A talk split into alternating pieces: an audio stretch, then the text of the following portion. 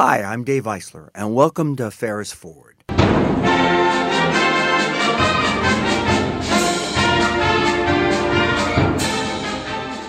Today on Ferris Forward, we're delighted to welcome Dr. David Pilgrim, who's the Vice President for Diversity, Inclusion, and Strategic Initiatives at Ferris State University. And David and I are going to talk about the new strategic plan at the university. Welcome to our podcast, David. Thank you. I'm honored to be your second guest. So, talk a little bit about this new strategic plan that Ferris has. How was it developed?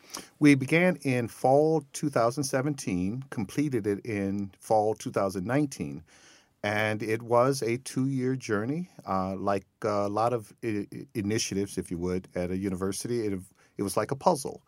Uh, we brought together, um, you know, a 13, 14 person or so steering committee. We added uh, uh, work groups. So, all told, we ended up with about 60 people who invested a lot of time, um, you know, sacrificed a lot to produce what I believe to be a plan that is meaningful, doable, and measurable. And that's very interesting. Uh, so, this is titled Ferris Forward, like a lot of things at Ferris. How did that come to be? Well, we had some interesting conversations about what what we should call the plan. Uh, one of them was Bulldogs Unhinged. uh, we had another one which was called Bulldogs Unleashed. Unleashed, mm-hmm. and I actually like that one. Mm-hmm. But I think someone I want to give credit where it's due. I think someone affiliated with pharmacy had uh, uh, brought up the idea of the word forward, uh, which was being used over there apparently, and we thought about it Ferris forward, moving the University of Ferris forward, um, and uh, it just as soon as as soon as that came out, it resonated with the group. And as it turns out, our new promotional campaign for the university is is themed around the idea of Ferris Forward, and, mm-hmm. and I adopted it for the podcast too. Mm-hmm. So there's a lot of symmetry there. So when you begin working on a strategic plan, you worked on values, you mm-hmm. worked on mission, mm-hmm. you came up with a new vision. How did mm-hmm. that happen? Well, I, I joke with some people that uh, creating the guiding principles for a university's strategic plan is not rocket science. It's much more difficult. uh, the the the vision we came up with, we we, and you were there, so you know the many many. Uh, iterations of this. But what we wanted to do was to hearken ourselves back to our founders while at the same time looking forward. Mm-hmm. I remember, if you don't mind, I'll tell you the um, the word discovery. Mm-hmm. You know, it just I you know we had been using the word innovation before and the like, but just the word discovery. You know, it just I think wow, that's what a university should be. That's the kind of place it should be. And so, sort of guiding us was this idea that the founders, the university, the institute that they created had so many great features. And if we could just find a way to be a better version, a more updated, better version of what we used to be, that we don't have to walk away from what we used to be, we should actually be running toward it. And so that was that sort of guided the, the creation of it. It's certainly, if you take the old vision, uh, this one's a lot shorter. It's more poignant. Um, it's more geared toward, uh, to be truthful, an actual vision. Well, and you and I have worked on strategic plans mm-hmm. for some time, and I can think back to 2008 and 2009, where we were working on our first strategic plan mm-hmm. together, and uh, we were working with Dave McFarland, as you recall, and mm-hmm. and uh, you you were heading the Governing Ideas Task Force, and I remember the hours mm-hmm. of of values mm-hmm. and the discussions of mission. You know, just just reflect a little bit on that work. You know, ten years later. Yeah. Well, my my one hope, and and I, I am sure Spence Tower, my co-chair, would agree with this, was that we wanted this time around to create a a set of guiding principles that doesn't have to be revisited uh, every time we do a strategic plan. Well, that wasn't the case, you know, 10, 12 years ago or so, 2008 um, where we we had to do a lot of town hall meetings and a lot of discussions and you know the old professor in me and you would would appreciate the fact of having a lot of exchanges and dialogues. And, and, quite frankly, people like us, we believe in the triumph of dialogue.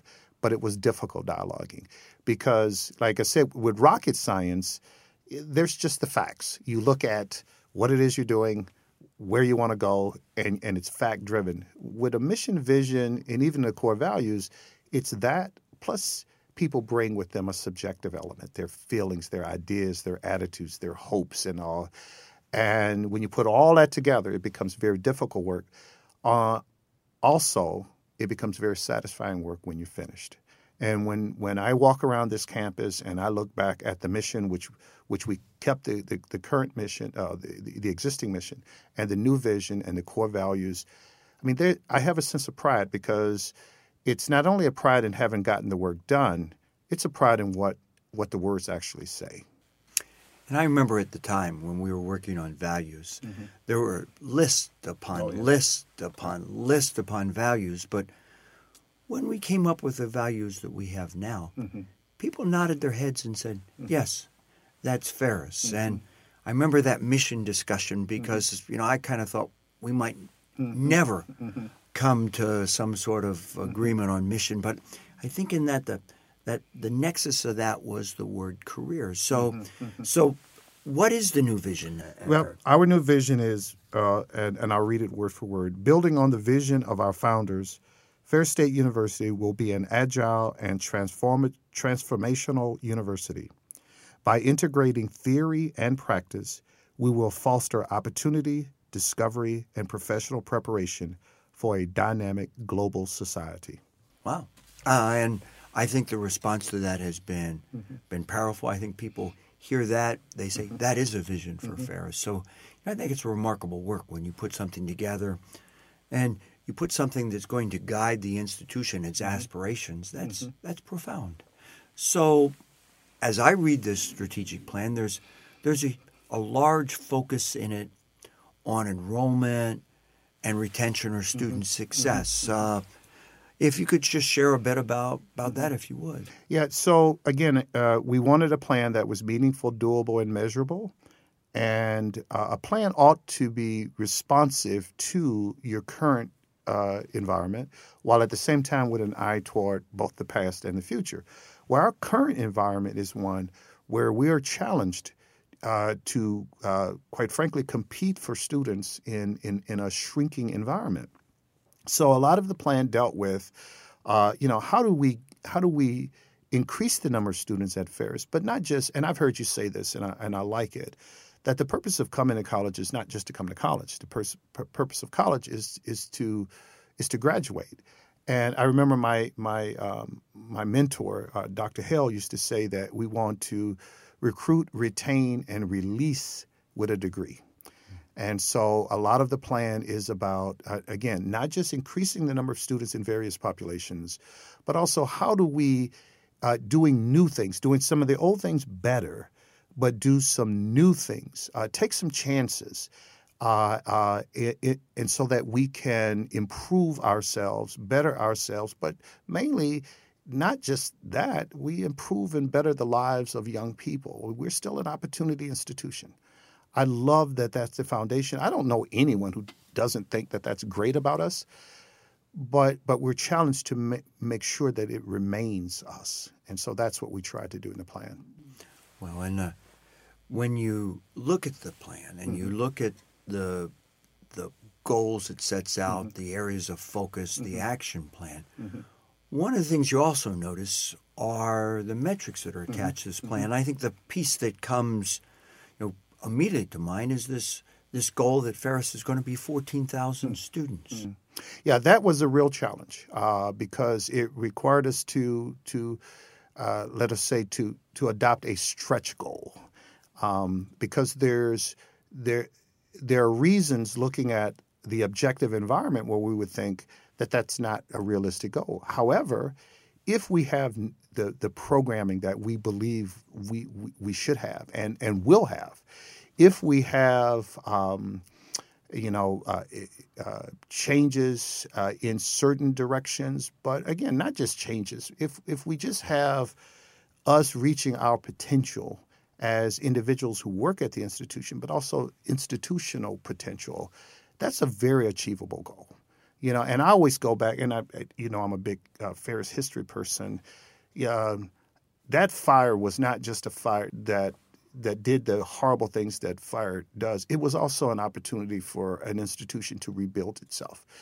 And that's not the only time that the institution has rebuilt itself. Well, I don't think we need to rebuild ourselves. I think we're in really good shape in many ways, but but we can be vigilant about about uh, some some directions we want to go. And so that goal is is I believe a stretch goal. I also look at uh, we have uh, we've had a decrease in the number of international students. Well, one of the things we haven't had, uh, which we're now in the process of creating, is an internationalization plan where we as a campus stop, pause, and talk about what it would mean to have students from this country and that country uh, to make sure that they are successful. You know, uh, we've also talked about and are creating, uh, you know, a retention plan, which, which I like to refer to as a graduation plan.